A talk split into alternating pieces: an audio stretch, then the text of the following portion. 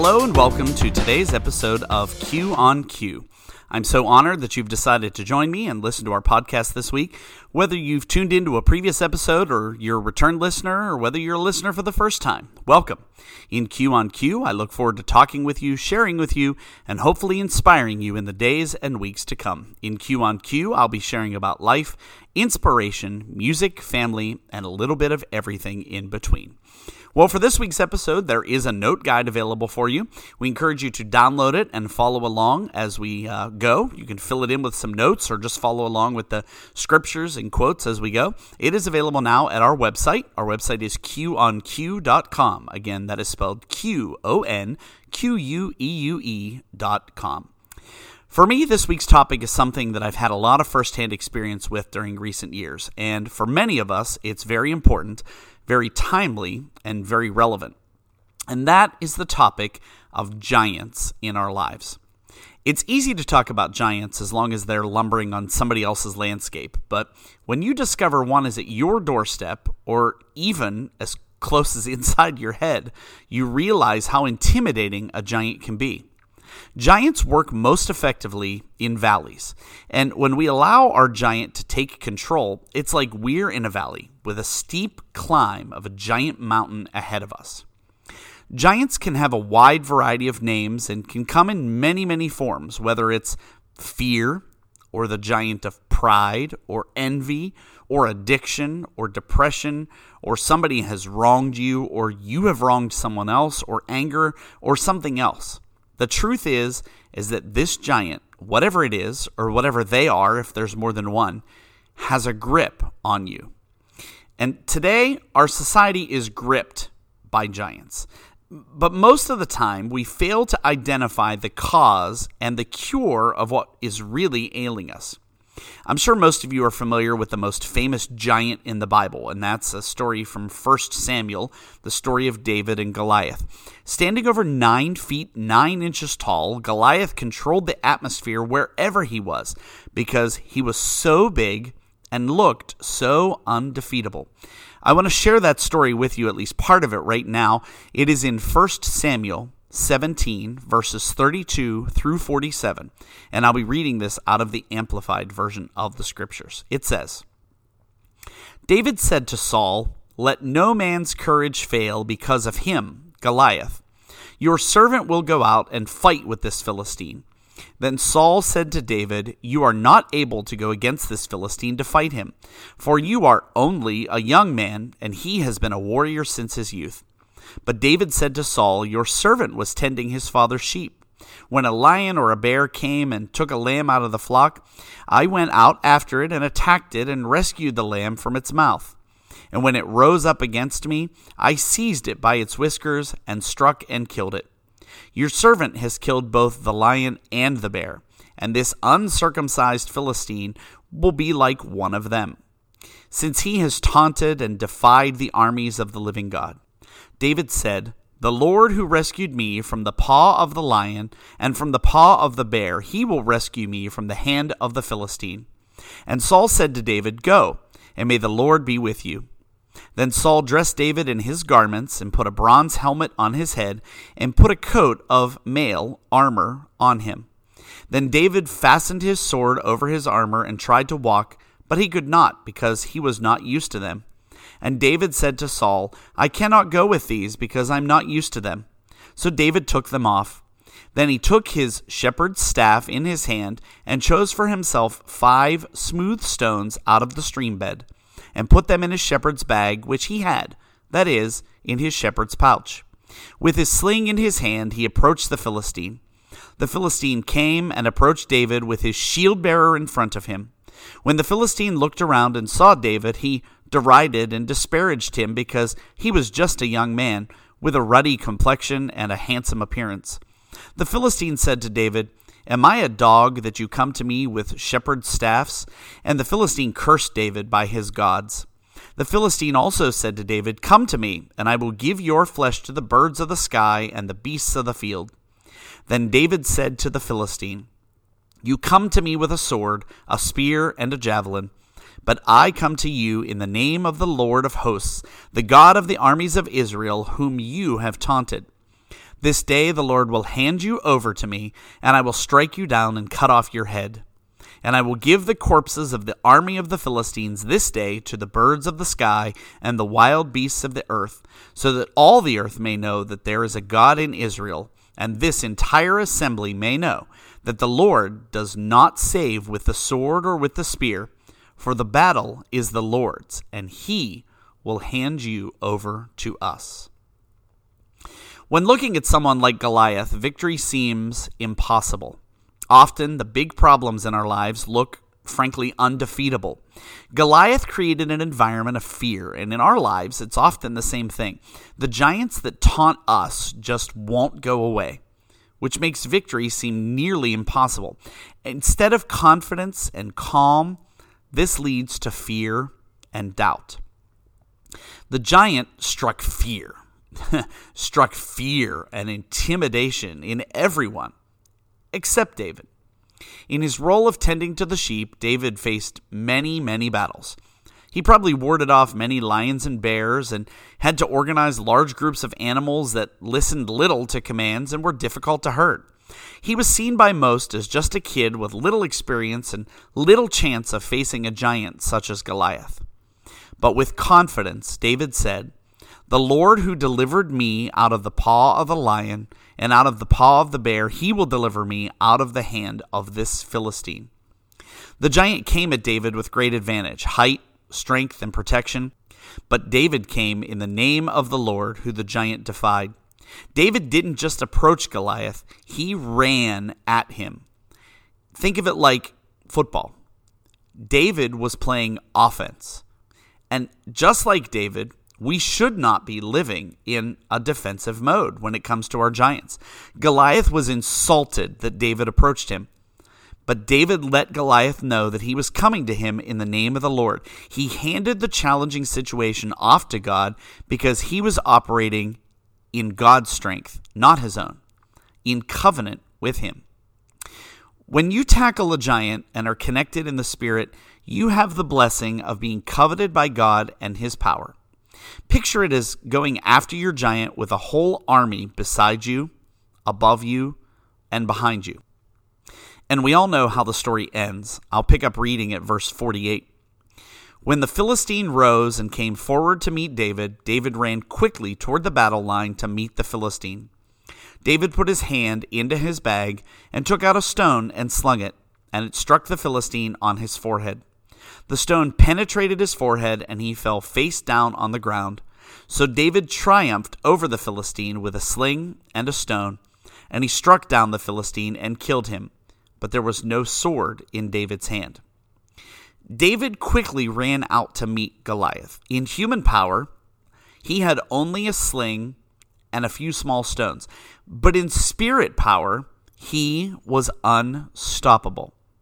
And while Goliaths in our lives will come, we need to address those Goliaths spiritually, knowing that any Goliath we have in our life can and will fall. So, what can we learn from this about how to face our own giants? Well, I want to share with you today three ways that you can identify and attack giants in your life. The first thing is probably the hardest starting point and that is to recognize and acknowledge that we have giants. We all have giants. We are all human. We all have flaws. We all have weaknesses. We all face hardships. We all have obstacles. We all have problems. We all have things that tempt us to fall into a downward spiral that makes things bigger and bigger, giant and more giant. In 1 Corinthians 10:13, Paul gives us a stern warning about allowing our temptations to become giants. He writes, and this is out of the Amplified Version No temptation, regardless of its source, has overtaken or enticed you that is not common to human experience, nor is any temptation unusual or beyond human resistance. But God is faithful to His word, He is compassionate and trustworthy, and He will not let you be tempted beyond your ability to resist. But along with the temptation, he has in the past and is now and will always provide the best way out as well, so that you will be able to endure it without yielding and will overcome temptation with joy. Giants rarely, if ever, start out as the big thing we make them to be. Giants have to begin very small. Think of it like Goliath once being a child. Sins in our lives often start as something little, something that seems innocent and harmless, a little sin that we then allow to continue and then be fed and even encouraged, and we allow it to grow into a giant. Take a look at what's holding you back or what's standing in your way. Something you feel you can't defeat or is holding you back from being or doing something greater with your life. Your giant might be an emotional giant, it might be a negativity giant, it might be a mental giant or something else. Since the key weapon of a giant is fear, our giants, just like fear, tend to paralyze our passions. They paralyze our purpose and they paralyze our desires. So, how do we know what our giants are? Well, there are certain characteristics about giants that can help you realize they're giants in your life more than just an annoyance. First of all, giants don't play by the rules. They'll go into your space even when they know they're not allowed. They know the playing field, they know the landscape that they're messing with. They've been in the battlefield a long time, and they know how to twist the truth to convince you that they are superior. They know your weak spot. They know how to make you feel small, weak, helpless, defenseless, insignificant. Giants are arrogant and they make a point to show us what they can use against us. And sometimes we can easily identify what our giants are, but don't think we know how to tackle them, let alone ever defeat them. Well, that brings me to my second point. We must realize that the battle with our giants belongs to the Lord. Giants get bigger and come after us and defeat us again and again because we face them in our own strength. And guess what? When we do that, we lose. We need to realize that this is the Lord's battle. Call on God and pray for his power to go after your giants. Work on them and work against them in his strength. The most important thing, even if we don't know all the answers, is to trust in the Lord. Greg Laurie put it this way He said, Don't look at God in the light of your giant. Instead, look at your giant in the light of God. It's like a perspective shift. You look at your giant one way when you're looking at it in your own power, but when you look at it through God's lens and what He's able to do with it, it gives you a completely different perspective.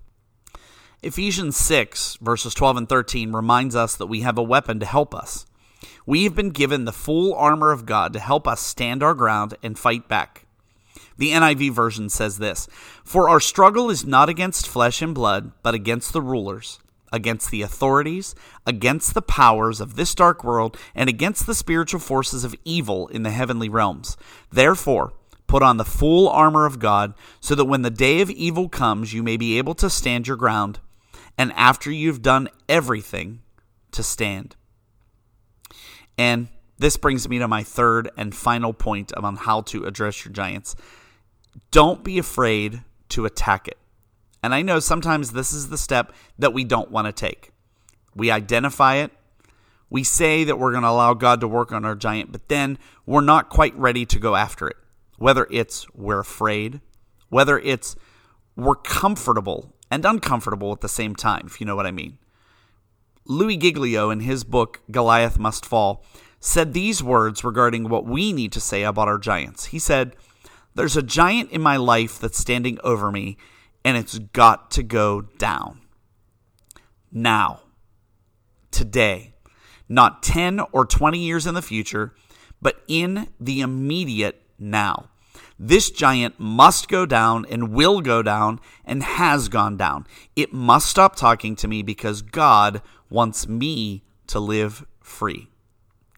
And yes, we have responsibility in this process. We need to take action by trusting God in faith. I want to say that again. We need to take action by trusting God in faith. In the scripture passage, Goliath came into their land and taunted them. And if you tolerate a Goliath, yours will do the same thing. It will come right up to your door and take over your territory. Just like we should never let a giant get on our territory, we should never run away from them. Go after them. As Goliath moved closer to attack, David quickly ran out to meet him. David went right out to him. And whatever your giant may be, and I know this is a very difficult thing for many of us to do, force it into the open. Identify it. Name it. Make it more real than it's ever been. That means we stop excusing it. We stop denying it. And we realize we cannot defeat it in our own strength. Because once you bring it out into the open, you stop hiding it. God sees it, and you can ask Him for help to defeat it. Because when we deny that it exists, we can't ask God to help us defeat it if we deny that it's there. We ask for His strength to not just navigate through, but to help us rise against it. All giants seem larger than they really are. We convince ourselves we won't be able to get control over what the giant is or what it represents, but that giant is not any bigger than God. Every one of us has a lion and bear story. Maybe you're going through one right now or facing a seemingly insurmountable giant. When the crucial moment arrives, remember these words The battle is the Lord's. The day you take on a giant in your own flesh is the day, very honest, that you are setting yourself up for a very short battle and a very swift defeat. Again, a very short battle and a very swift defeat. Because when we fight on our own, and in our own strength and our own flesh, the Goliath or the giant is going to win right back against us very quickly and push us right back into our corner and our period of uncomfortableness or whatever grip it has on us. We will just go right back into our corners and allow it to continue to exist. Instead, give it all to God. There is no giant so great that he is not greater still. And this might not happen overnight. Most of the time, it doesn't. This might be an ongoing process where one day you say, I've had enough. Here's my giant God. I'm going to defeat this. And God will stay alongside you as you work through that. Sometimes it involves having to remove some things in your lives for that giant to not have power over you. In the story of David and Goliath, you're probably thinking, well, I can be David. I can overcome my giant. But I'd like to challenge you to think of it this way the scripture and the story. We aren't David. Jesus is David. Jesus fights the battles for us. Jesus stares down the impossible. He does the work for the giant to fall. And yes, we are called to take action. But human thinking and power alone can never produce a supernatural result. As long as we keep our focus on the problem and try to take care of it ourselves, the loss column will just keep piling up and nothing will change in our favor. Matter of fact, it will probably get worse. The moment we stop staring at our giant and start staring down our giant with the eyes and power of Christ in us, the hope of victory shifts from us to Him. I want to wrap up today with this scripture for you to focus on and meditate regarding this topic, and it's Romans 8:31.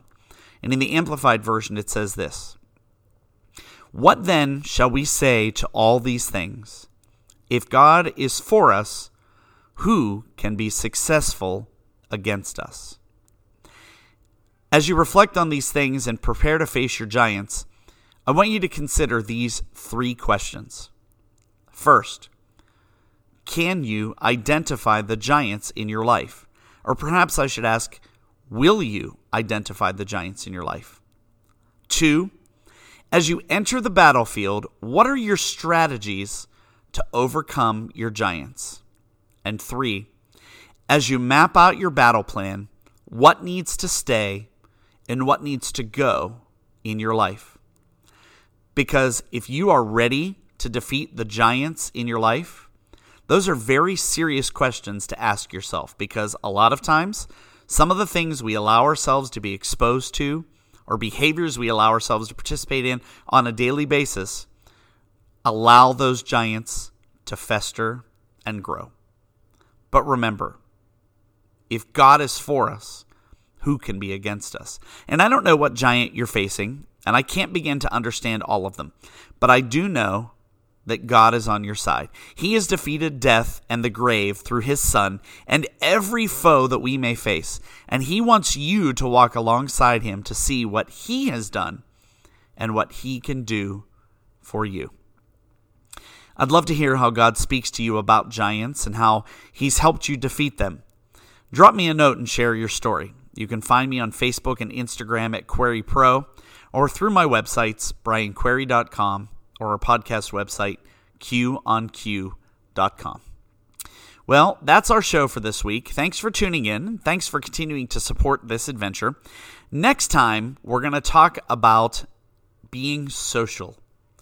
Exactly how do you use and interpret the words like, comment, and subscribe? I really do appreciate you taking time to tune in, and thanks for listening. And we'll see you back here next time when we'll have more for you on Q.